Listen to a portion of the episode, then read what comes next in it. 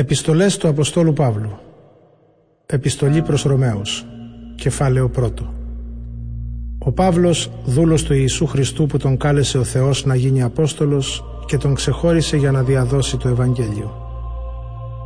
Προς όλους τους πιστούς της Ρώμης που τους αγάπησε και τους κάλεσε ο Θεός.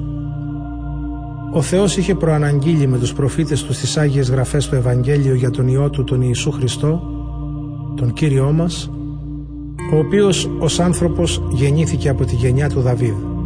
Αποδείχθηκε όμως Υιός Θεού με δύναμη από το πνεύμα που αγιάζει όταν αναστήθηκε από τους νεκρούς. Από Αυτόν έλαβα τη χάρη και την αποστολή να οδηγήσει όλα τα έθνη στην πίστη και στην αποδοχή του Ευαγγελίου και έτσι να δοξαστεί το όνομα του Χριστού. Σε αυτούς ανήκετε κι εσείς, αφού σας κάλεσε ο Ιησούς Χριστός. Εύχομαι ο Θεός Πατέρας μας και ο Κύριος Ιησούς Χριστός να σας δίνουν χάρη και ειρήνη. Πρώτα πρώτα ευχαριστώ με τη χάρη του Ιησού Χριστού το Θεό μου για όλους εσάς γιατί σε όλον τον κόσμο γίνεται λόγος για την πίστη σας. Μάρτυράς μου ο Θεός που τον λατρεύω με το πνεύμα μου διαδίδοντας το Ευαγγέλιο του Ιού Του πως σας θυμάμαι αδιάκοπα κάθε φορά που προσεύχομαι. Τον θερμοπαρακαλώ να μου δώσει την ευκαιρία, αν βέβαια είναι θέλημά του, επιτέλους να σας επισκεφθώ. Γιατί επιθυμώ πολύ να σας δω, για να σας μεταδώσω κάποιο πνευματικό χάρισμα και έτσι να στηριχθείτε. Αυτό όμως σημαίνει ότι και εγώ θα ενισχυθώ ανάμεσά σας με την κοινή μας πίστη, τη δική σας και τη δική μου.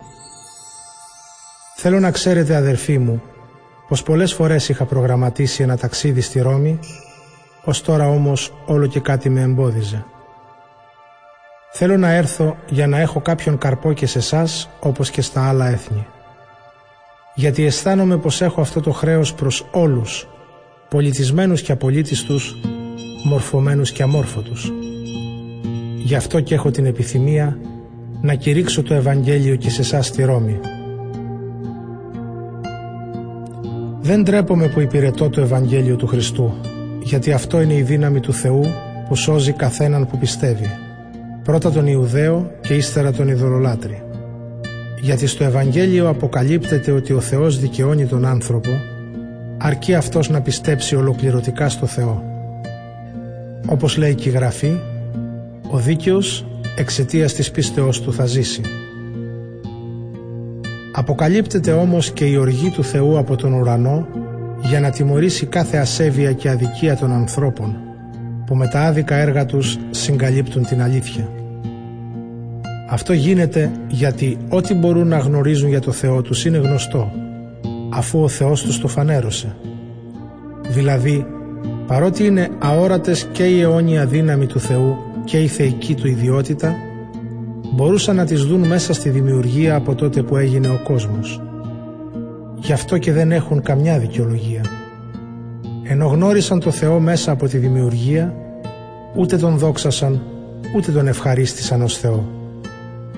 Αντίθετα, η σκέψη τους ακολούθησε λαθεμένο δρόμο και η ασύνετη καρδιά τους βυθίστηκε στο σκοτάδι της πλάνης. Έτσι, ενώ θριαμβολογούσαν για τη σοφία τους, κατάντησαν ανόητοι, ως το σημείο, αντί για το δημιουργό αθάνατο Θεό, να προσκυνούν είδωλα που παρασταίνουν θνητούς ανθρώπους, πουλιά, τετράποδα ζώα και ερπετά. Γι' αυτό τους παρέδωσε ο Θεός τις βρωμερές επιθυμίες τους και τους άφησε να ατιμάζουν μόνοι τους τα σώματά τους.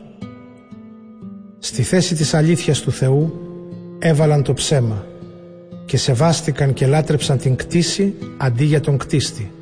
Ας είναι όνειε ευλογημένος. Αμήν.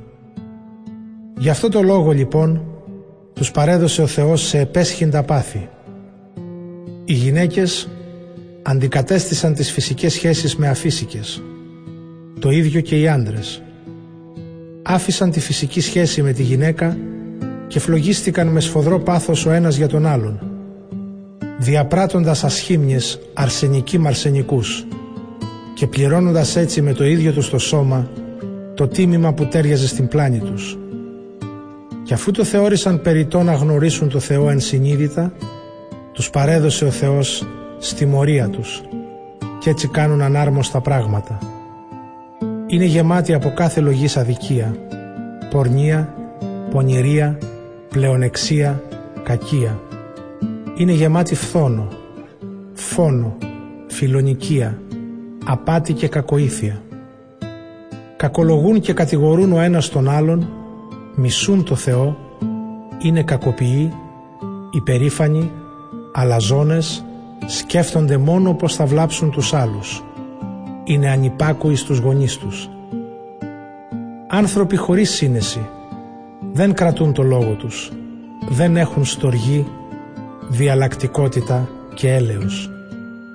Και ενώ γνωρίζουν καλά τη θεϊκή προειδοποίηση πως όσοι συμπεριφέρονται έτσι είναι καταδικασμένοι σε όνιο θάνατο, όχι μόνο κάνουν όλα όσα αναφέραμε, αλλά και επιδοκιμάζουν όσους βλέπουν να συμπεριφέρονται έτσι.